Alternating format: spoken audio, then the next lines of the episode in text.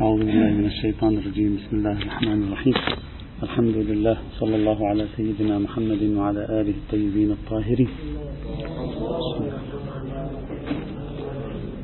قلنا بأننا سوف نتكلم عن بعض القواعد الملحقة أو المدرجة ضمن كليات فقه الأولويات وقاعدة التزاحم.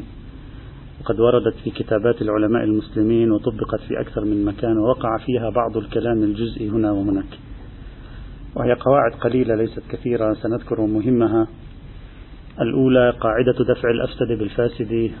تحدثنا بالأمس عن هذه القاعدة ما هو المراد من هذه القاعدة؟ بعض الكلمات والمواقف للعلماء التي تدل على قبولهم بهذه القاعدة. وقلنا بأن هذه القاعدة من تجليات قانون التزاحم و من تطبيقات قانون التزاحم أو روحها روح قانون التزاحم وليست شيئا جديدا إضافيا. ثم توقفنا قليلا عند الشيخ محمد السند حفظه الله في إشكاله على قاعدة دفع الأفسد بالفاسد حيث قال بأن هذه القاعدة رفضها أهل البيت عليهم السلام ولم تأخذ بها الإمامية وأن هذه القاعدة هي قاعدة أتت من المذاهب الإسلامية الأخرى من مقصوده من أهل السنة وأمثالهم. واعتبر أن الأدلة التي تدل على آه، النهي عن إذا بلغ الدم فلا تقية قال هذه تشمل جميع العناوين وليس فقط خصوص التقية وبالتالي القضايا الكبرى لا يمكن أن نواجهها بالمحرم. ذكرنا كلامه وبعض الشواهد التي ذكرها في هذا الإطار فلا نعيد. سنتوقف قليلا عند هذه القاعدة وعن في التعليق على كلامه حفظه الله. قبل أن نبدأ بذكر الأدلة والمناقشات لا بد أن نقول بأن قاعدة دفع الأفسد بالفاسد لها معنيان بل في الحقيقة توجد عندنا قاعدتان مستقلتان منفصلتان يمكن عن بعضهما قد تكونان. وتسميان معا بقاعدة دفع الأفسد بالفاسد. سنشرح القاعدتين معا في البداية. بعد ذلك نقول ما الذي كان يقصده الشيخ السند عندما نقد هذه القاعدة. وبعد ذلك نتكلم عن تحليل موقفه. التفسير الأول لقاعدة دفع الأفسد بالفاسد وهو التفسير المنسجم مع قانون التزاحم قاعدة دفع الأفسد بالفاسد أنت الآن أمام موقف. ليس بيدك خيار. إما أن ترتكب حراما صغيرا أو ترتكب حراما كبيرا. أنت ليس أمامك خيار. طبيعة الموقف فرضت عليك أن تسلك سلوكا واحدا. وهذا السلوك إما هو معصية صغيرة مثلا وإما هو معصية كبيرة. قاعدة دفع الأفسد بالفاسد تقول لك ادفع المعصية الكبيرة بفعلك المعصية الصغيرة. هذا معنى دفع الأفسد بالفاسد. وهذا هو في الحقيقة قانون التزاحم لأن هذا التقديم بملاك الأهمية. غاية الأمر أن الأهمية هنا أهمية عكسية لأننا نتكلم في المحرمات فتكون الأهمية عكسية. يعني الأهم هنا من هو يعني تنعكس الصورة بدل ما يكون الأهم هو الأكبر يصبح الأهم هو الأصغر. طبيعي لأنك هناك تتكلم عن الفعل وهنا تتكلم عن الترك.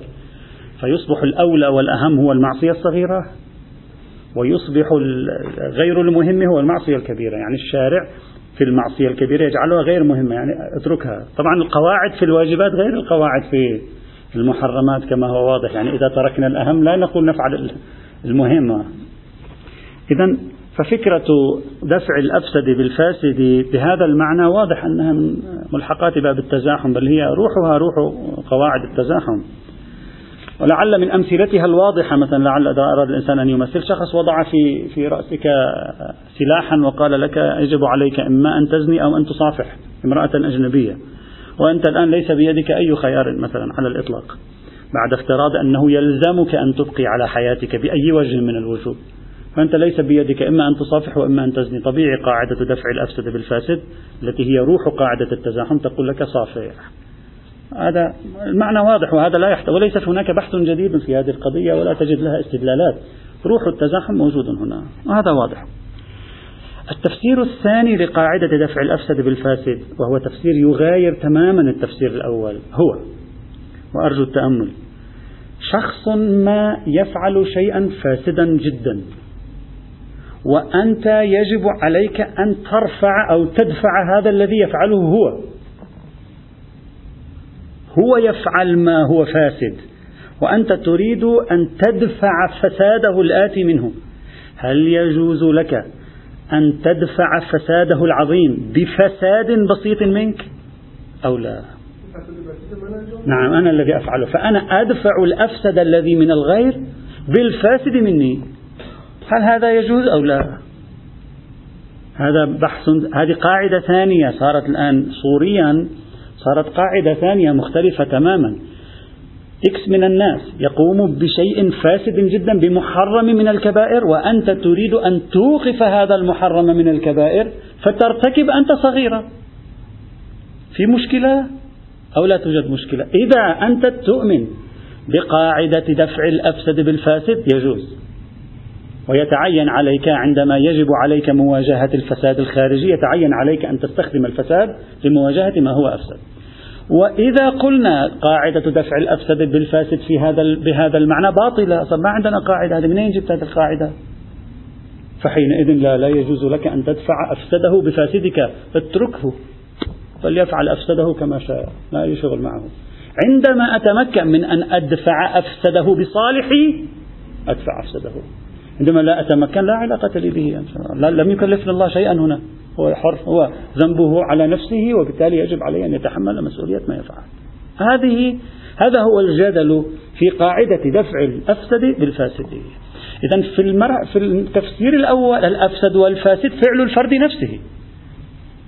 وهو يوازن بين أفعاله فيترك الأفسد من أفعاله بالفاسد من أفعاله عندما لا يكون له طريق غير الاثنين.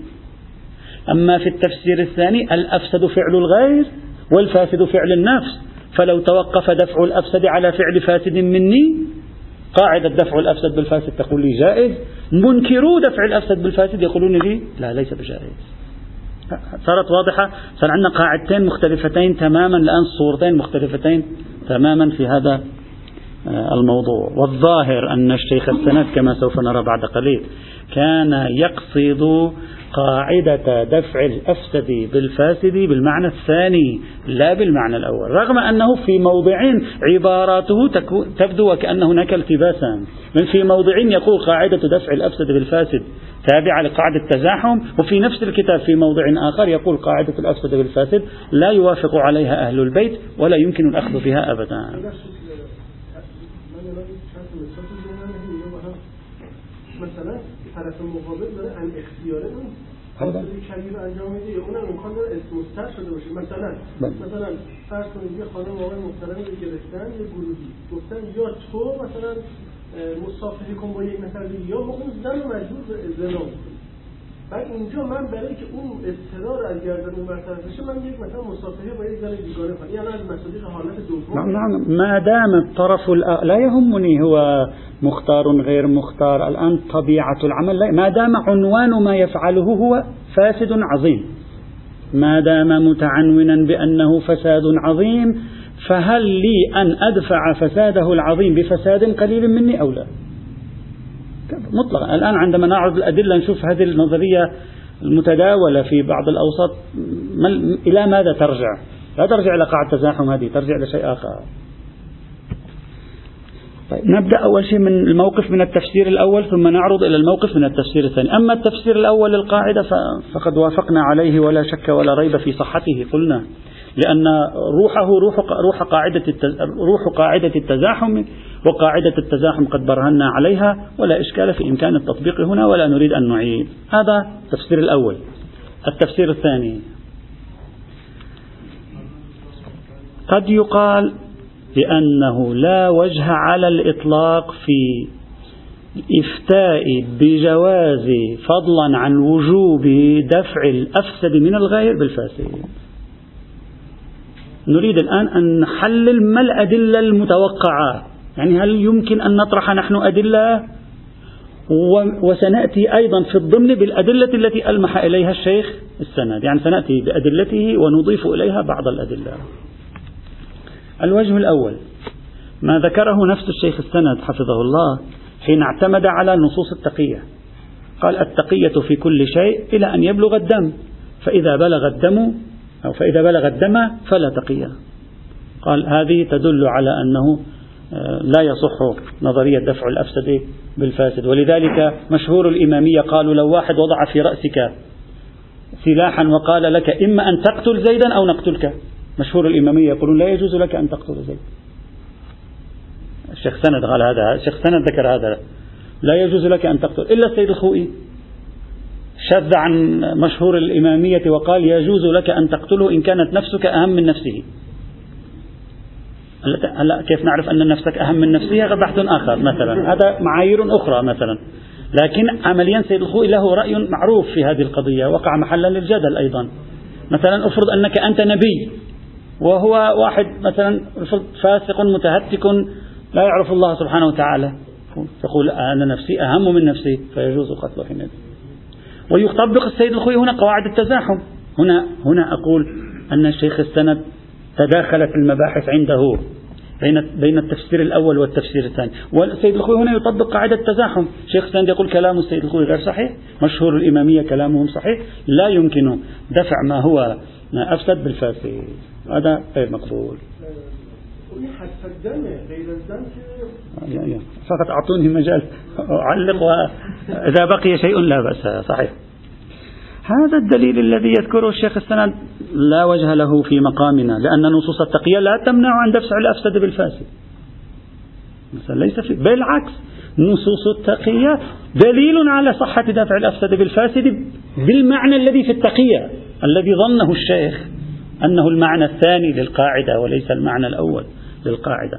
ويمكن تطبيقه في المعنيين معا. تقية تقول يجوز الكذب. حتى في بيان الدين.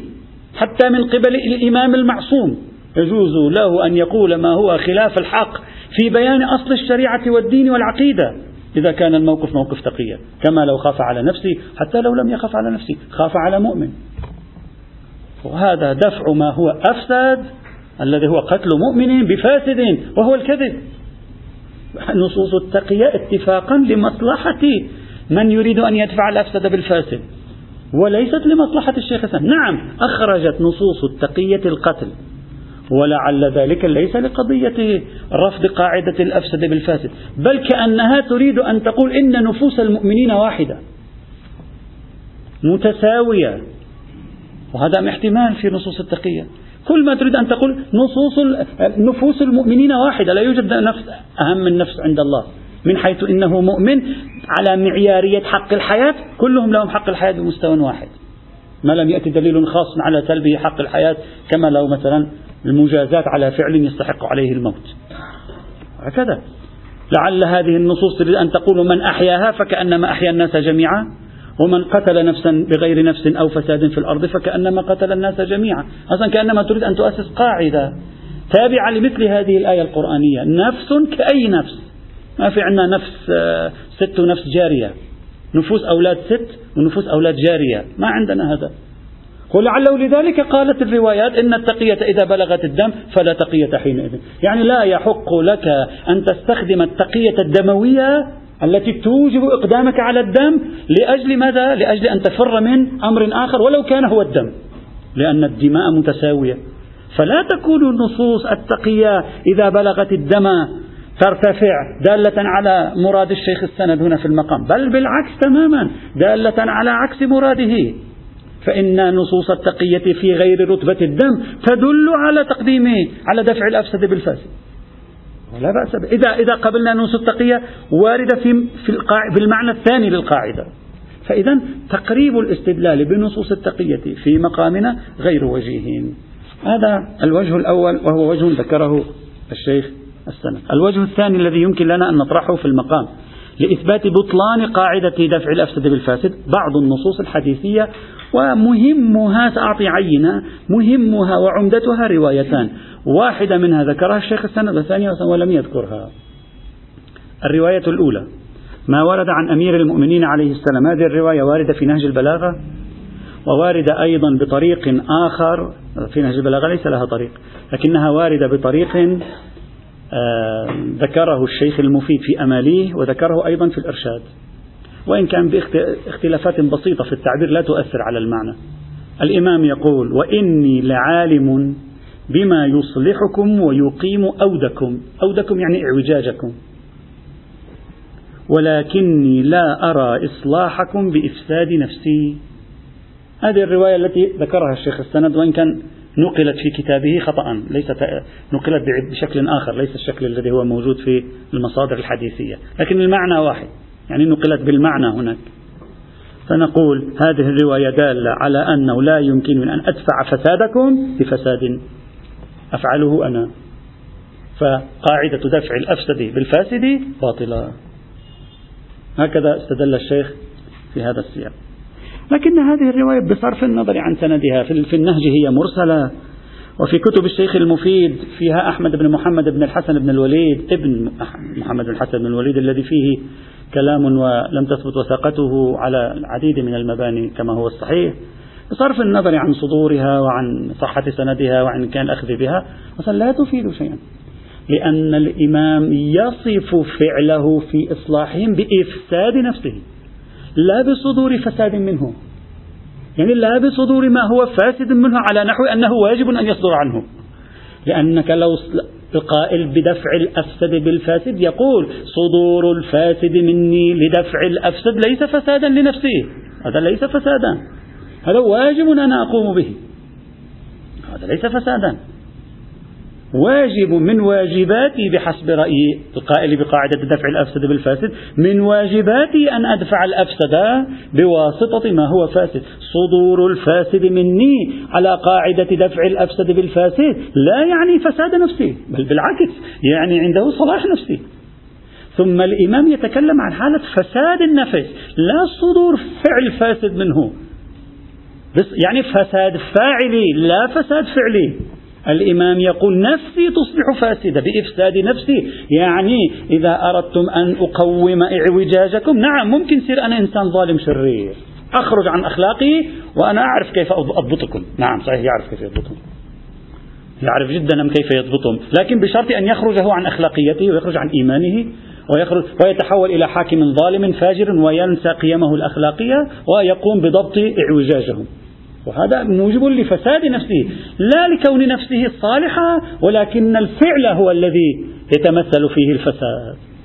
أنت عندما تكذب لكي تصلح بين اثنين لا نقول أفسدت نفسك فعلت ما هو فاسد بعنوانه لكن لأجل أمر أفضل فلذلك صار ما هو فاسد بعنوانه. الواقع طريقا للإصلاح بين الناس صار صالحا. نتيجة وقوعه في هذا الطريق. وفعلك هذا فعل صالح بالعنوان الثانوي. فنفسك صالحة. فإذا استدلال بهذا الحديث لا يبدو واضحا لمصلحة القاعدة الكلية التي يريدها الشيخ هذا أولا. ثانيا الحديث وارد في سياق عمل السلطان عمل الخليفة عمل الحاكم. ولعله في مورد سياسة الحاكم لا يجوز للحاكم أن يطبق قاعدة دفع الأفسد بالفاسد. سنرى ربما تكون هناك خصوصية للحاكم. الحاكم لا يحق له أن تكون سياسته الاستراتيجية دفع الأفسد بالفاسد. لعل خصوصية استخدام هذه السياسة في المجال العام الاجتماعي والسياسي يوجب وقوع الأفسد في لاحق الأزمن فلذلك النصوص قالت بأنه في هذه الحال لا يجوز. فالدليل خاص بحالة كون الشخص حاكما ويريد تطبيق قاعدة دفع الأفسد بالفاسد في باب الحكومة وممارسة السلطة. نعم لا نقبل بقاعدة الأفسد بالفاسد في هذا المجال لكن غير مواردها لا دليل على بطلانه بمثل هذه الرواية. الرواية الثانية مرسل أبي مخنف الأسدي أو المرسل عن أبي مخنف الأسدي قال أتى أمير المؤمنين صلوات الله عليه رهط من الشيعة. هذه الرواية واردة في الكافي. مسندة ولكن يعني كله فيها سند. لكن قبل أبي مخنف عمن ذكره أو عن رجل الآن نسيت. أتى أمير المؤمنين صلوات الله عليه رهط من الشيعة. الظاهر أنهم أتوا إليه بعد توليه أمر الخلافة يعني الفعلية. حسب ما سنرى في السياق بعد التولي. فقالوا يا أمير المؤمنين هؤلاء جماعة يشتغلون براغماتية سياستهم براغماتية. قالوا له يا أخي والجماعة عشاق أموال عشاق مناصب يريدون أن تطعمهم بعض الشيء. أعط كل واحد منهم مبلغا من المال يهدأوا فإن هدأوا استقرت الأمور لك عدت إلى حالتك الأولى. يعني مشيها شوي في فترة عدة أشهر فأنت تسكتهم تنهي القضية يوالونك يعلنون الولاء لك يحرجون بعد أمام الرأي العام في أن يخرجوا عنك. تمشي القضية. هذا يا أمير المؤمنين لو أخرجت هذه الأموال ففرقتها في هؤلاء الرؤساء والأشراف وفضلتهم علينا يعني هؤلاء يضحون هم نفسهم هؤلاء الشيعة الموالين لعلي عليه السلام يضحون يقول لا بأس نحن نرضى يا أمير المؤمنين. المهم أن تبقى خلافتك. نحن نتنازل يا أخي عن حقنا هذا. هذا الذي لنا أعطيه له. فلنخلص من هذا الموضوع ليستقر لك أمر الخلافة. لو أخرجت هذه الأموال ففرقتها في هؤلاء الرؤساء والأشراف وفضلتهم علينا حتى إذا استوثقت الأمور. يعني مش الحال؟ استقر الوضع؟ عدت إلى أفضل ما عودك الله من القسم بالسوية والعدل في الرعية. يعني اظلم شوي حتى يمشي أمر العدل بعد ذلك. وهذا إشكالا معروف على الإمام علي من قبل الأشخاص الذين خارج الإطار الإسلامي. بعد حتى بعض الذين هم في الإطار الإسلامي. أن الإمام علي لم يكن حاذقا بتلك الحذاقة السياسية. لم يعرف كيف يدير الأمور. يعني كان ذهنيته أيديولوجية مئة بالمئة وبالتالي خسر قدرة على إدارة القضية واضطر أن يدخل في حروب ثلاثة وإلى آخره. فبعضهم يشكل هذا الإشكال يقول النبي كان براغماتي أكثر منه. النبي كان يوزع فلوس. هو ما لا, لا يقبل أن يوزع. هذا إشكال مطروح. وهذا يدل على من خلال هذه الرواية أن هذا الإشكال كان مطروح في ذلك الزمن أيضا على ما يبدو. يبدو بعضهم كانوا منزعجين من سياسته هذه. فقال أمير المؤمنين عليه السلام أتأمروني ويحكم أن أطلب النصر بالظلم والجور؟ يعني أطلب أن أستعين لأموري بالظلم والجور. في من وليت عليه من أهل الإسلام؟ أن أستعين بالظلم والجور لأدير أموري. في إدارتي لمن وليت عليه من أهل الإسلام؟ لا والله لا يكون ذلك ما سمر السمير. السمير هو الذي يتحدث في الليل. المسامرة الكلام في الليل. يعني ما ما جاء ليل ونهار. لا والله لا يكون ذلك ما سمر السمير وما رأيت في السماء نجما أو ما رأيت في السماء نجما. والله لو كانت أموالهم لي لساويت بينهم فكيف وإنما هي أموالهم؟ طبعا هذه الرواية تسوي لنا مشكلة مع قضية المال مال الإمام ها. يقول هذه أموالهم ليست أموالي. أنا مجرد شخص متول لإدارة أموالهم ليست أموالي. تريدوني أن أستعين بالجور بالعسف بالظلم بعدم العدل بين الناس لكي يستتب لي الأمر فيما بعد؟ لا هذا لا أقبل بهذا الأمر. طب. ممكن أيضا أن نستدل بهذه الرواية لإبطال قاعدة دفع الأفسد بالفاسد. الإمام هنا واضح دفع الأفسد بالفاسد. أنت تتخيل لو أن أمير المؤمنين فعل ذلك وبالفعل قد استتب له الأمر فيما بعد. وممكن أن تطأل حكومته تبقى مئات السنين هو وأولاده سلام الله تعالى عليهم والأمور كانت ستختلف عما وصلنا الآن. ضحى بكل هذا. في مقابل أن لا يحصل ظلم وجور في توزيع الأموال لا في النفوس ما في نفوسنا. لا توجد. في توزيع الأموال لم يقبل بذلك. في فترة بسيطة. هو بعض من هم أصحاب المال رضوا. ويقول لا ما أنا ما أقبل. وهذا ما معنى. غير غير إبطال قاعدة دفع الأفسد بالفاسد.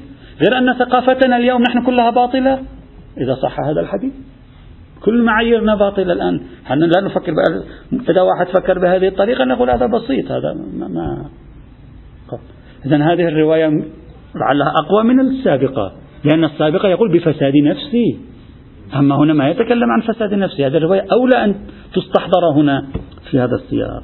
طيب إذا الأمير سلام الله عليه يرفض تشييد حكمه على التلاعب بالأحكام الشرعية في مرحلة التطبيق وهي تنفع هنا؟ لكن غاية ذلك أن هذا الحكم الذي يتكلم عنه خاص بإدارة السلطة والدولة يعني مورده السلطة والدولة. نعم بهذا المقدار يمكن أن نقبل. طبعا الرواية كما قلت مرسلة يعني نحن على تقدير أن الرواية ثابتة ويمكن الاعتماد عليها. نتكلم. فلعل هناك قاعدة صارمة في السياسة الشرعية هي عدم استخدام الإمام في السياسة الشرعية قاعدة دفع الأفسد بالفاسد وهذه القاعدة باطلة بأي وجه من الوجوه. لكن هذا لا يعني بطلان القاعدة في سائر الوجوه إلا إذا قال شخص إذا في هذا المورد الخطير جدا في غاية الأهمية أبطلتم قاعدة من هذا النوع ففي سائر الموارد تلقائيا سوف تكون هذه القاعدة باطلة. وحصيلة الكلام في الوجه الثاني أن الروايات في المقام قليلة جدا ضعيفة إسنادا لا يحصل منها وثوق بالصدور.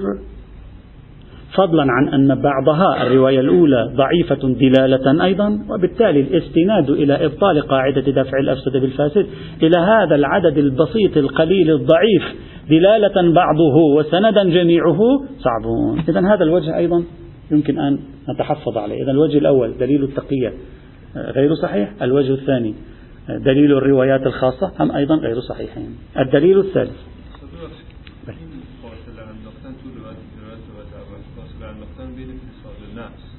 انجام فعل فاسد این عرفی نیست به نظر ما چطور میتونیم این فاصله رو بنازیم فساد نفس آیا از انجام فعل فاسد هنا يريد أن يقول أنا إذا أردت أن أصحح اعوجاجكم ممكن أنا أتغير.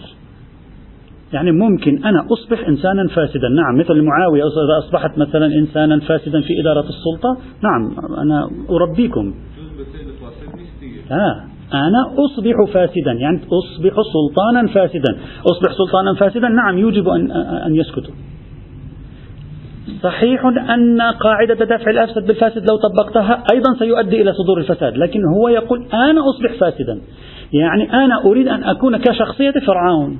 نعم إذا أنا كشخصية فرعون تصلحون لكن إذا أنا أصير كشخصية فرعون يعني أنا أصبح فاسدا. نعم حينئذ أخسر نفسي.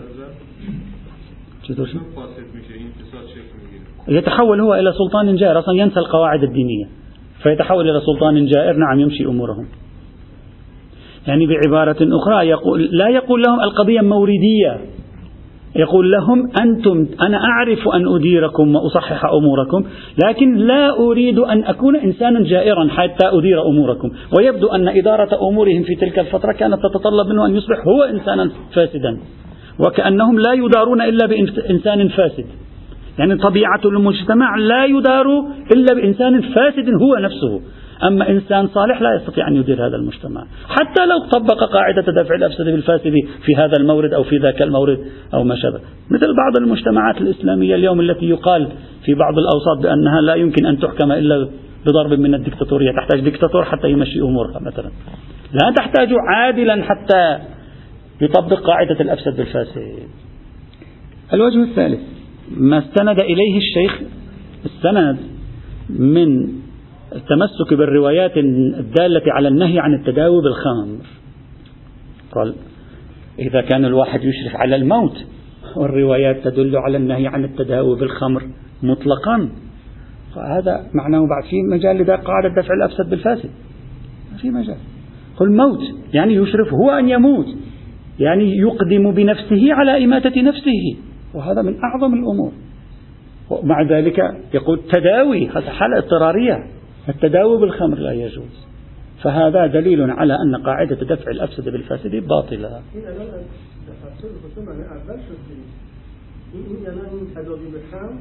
نعم نعم. لذلك قلت بأن كلام الشيخ في جملة من الموارد متداخل. سأذكر كل أدلته. أشرت إلى هذا. نعم.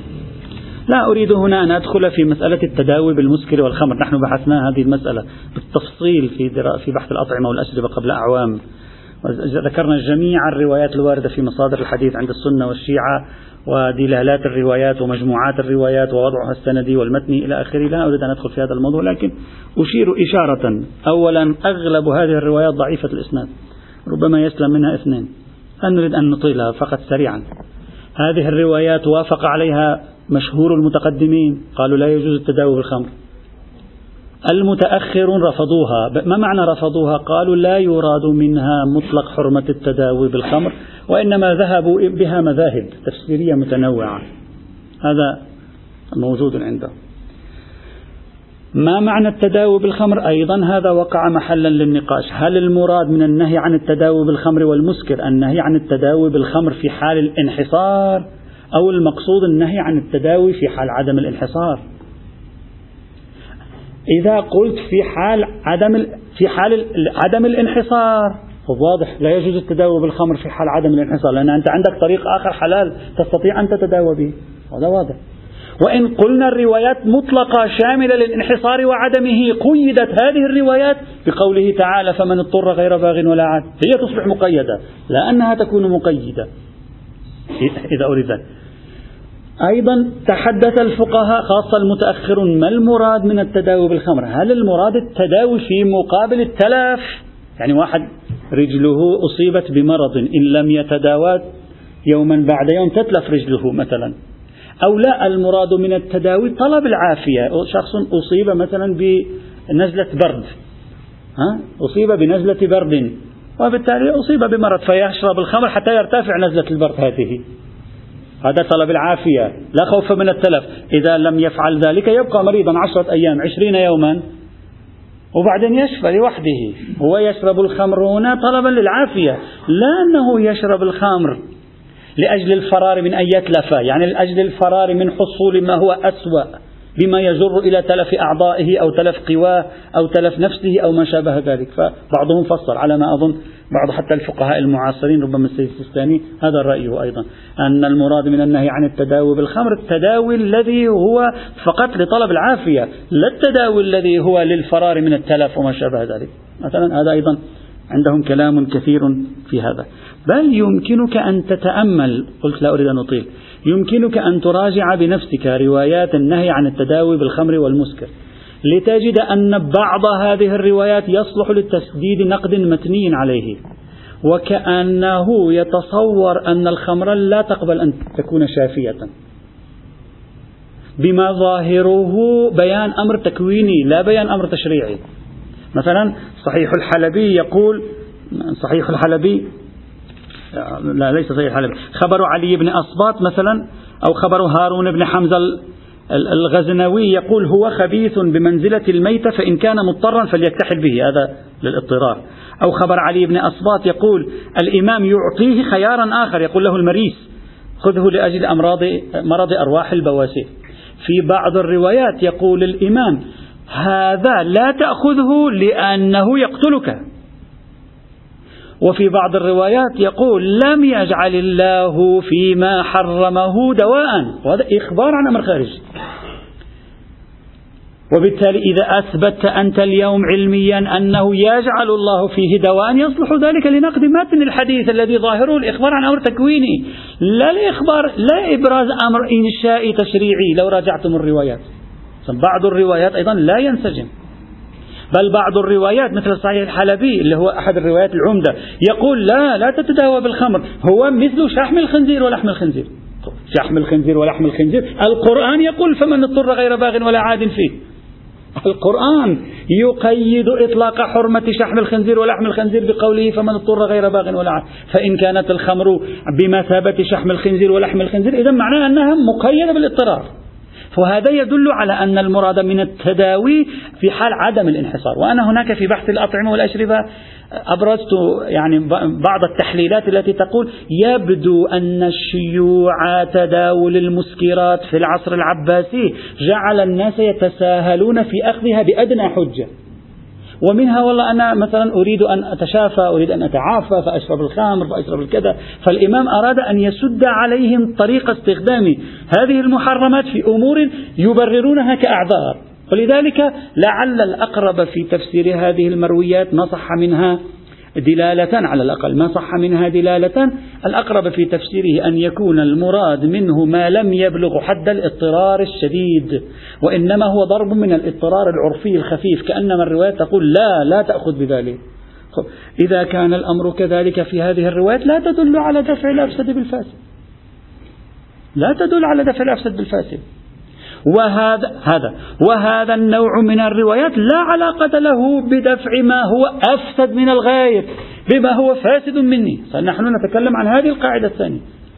وهذا الذي يستند إليه الشيخ هنا لو صح وتم يلزم منه أن لا يقبل قاعدة التزاحم. وهو يقبل بقاعدة التزاحم. هذا ليس إلا قاعدة التزاحم وليس إلا قاعدة الاضطرار. فإذا كان يريد أن يلتزم بإطلاقية أخبار النهي عن التداوي بالخمر فعليه أن يرفض أدلة الاضطرار وعليه أن يرفض قاعدة التزاحم مع أنه يلتزم بهما ولا يظن أن أن لا يلتزم بهما. فالاستدلال بنصوص النهي عن التداوي بالخمر والمسكر أصلا لا وجه له. طبعا بعض الروايات ليست فقط في الشرب.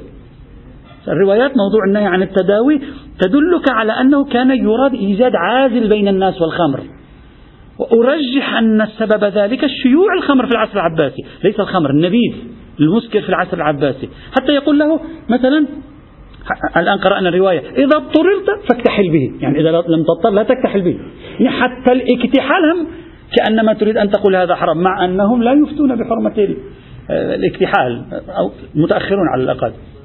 فإذا لا, لا وجه للاستناد إلى روايات التداوي بالخمر وما شابه ذلك لتأسيس قاعدة بطلان قاعدة دفع الأفسد بالفاسد فضلا عن كونها لا علاقة لها بموضوع البحث.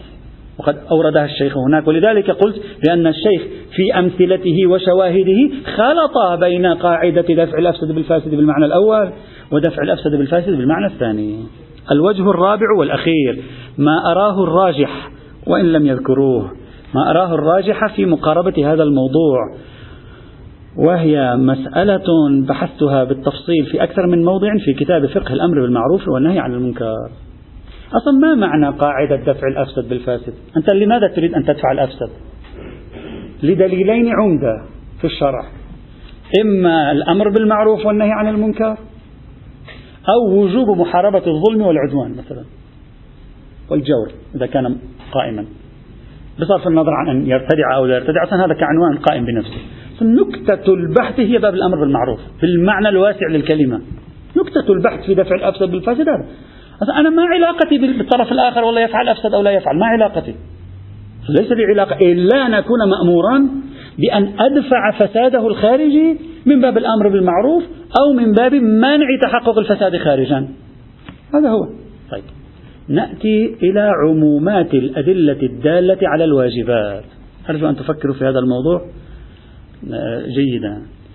إذا دل دليل على أمر واجب أو دل دليل على أمر مستحب هل هذا الدليل يشمل تحقيق هذا الواجب بمصداق هو في الأصل حرام في ذاته؟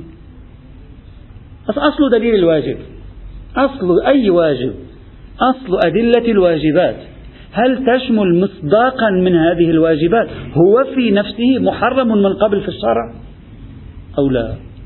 ندعي أن الأصل الأولي الآن سأذكر استثناءاتها أن الأصل الأولي في إطلاقات وعمومات أدلة الواجبات والمستحب انصرافها عن مصادق تعتبر محرمة. سأعطي مثال.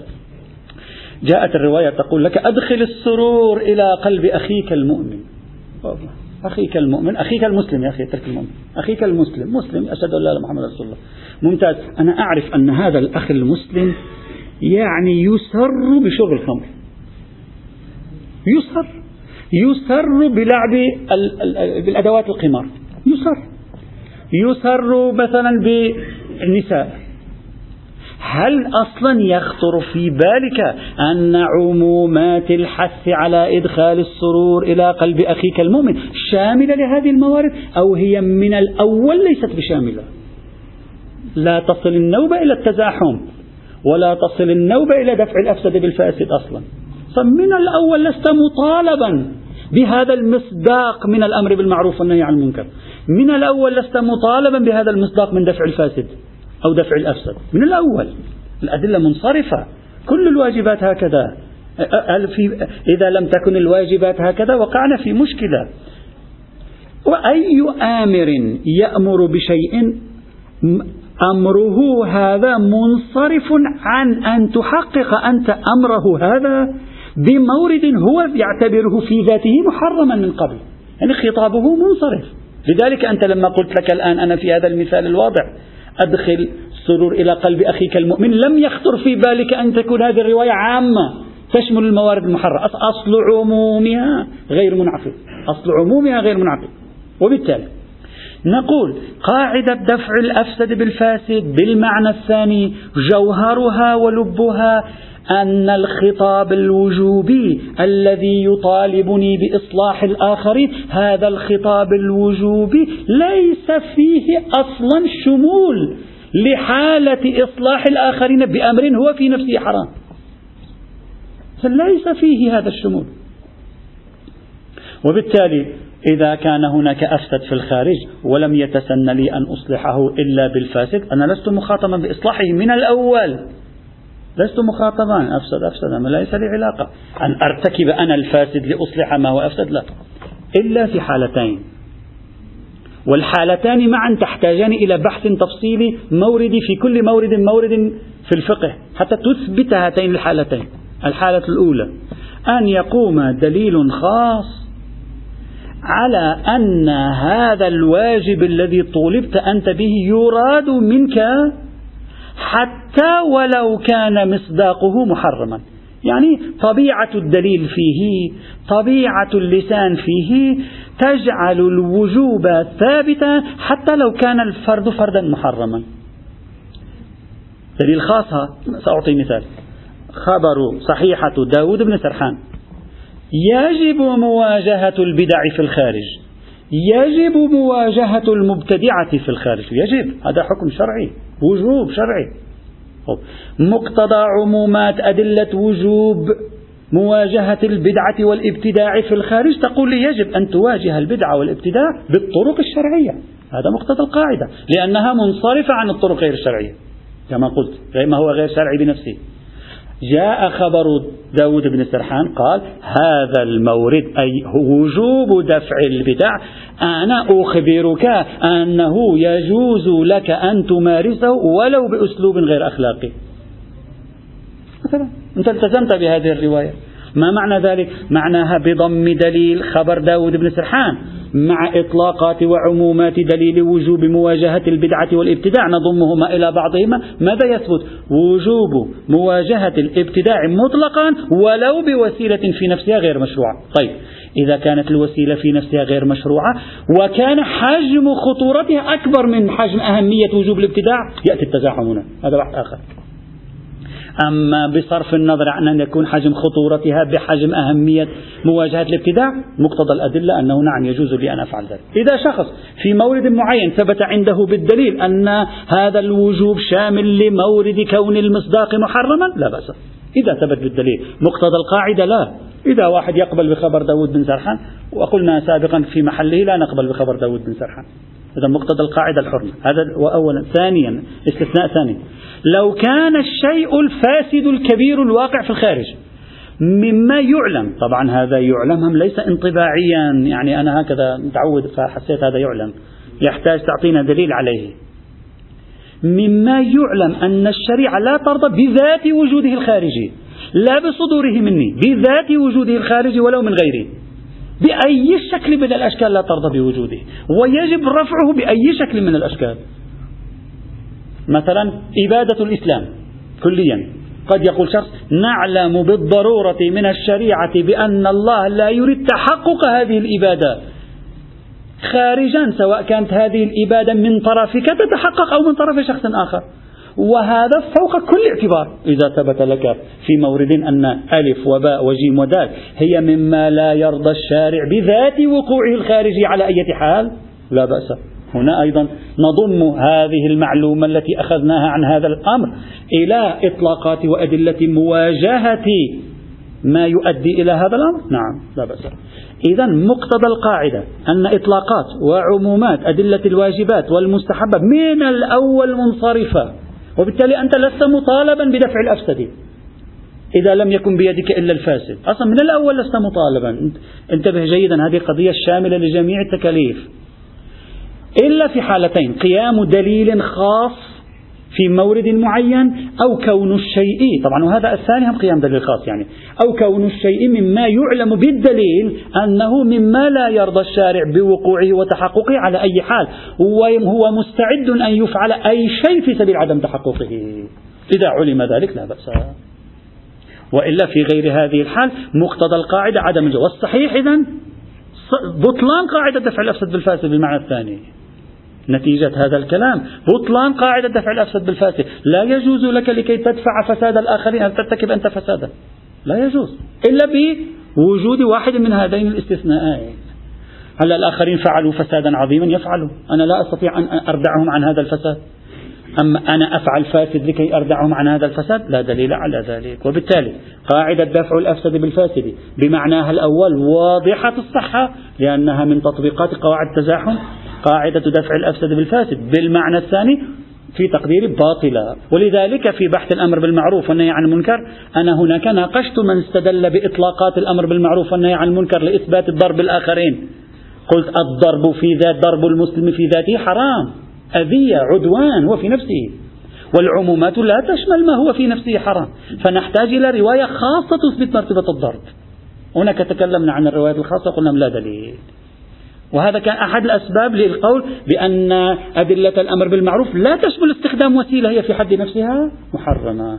فتأملوا جيدا في هذا الموضوع ربما يكون نافعا والحمد لله رب العالمين.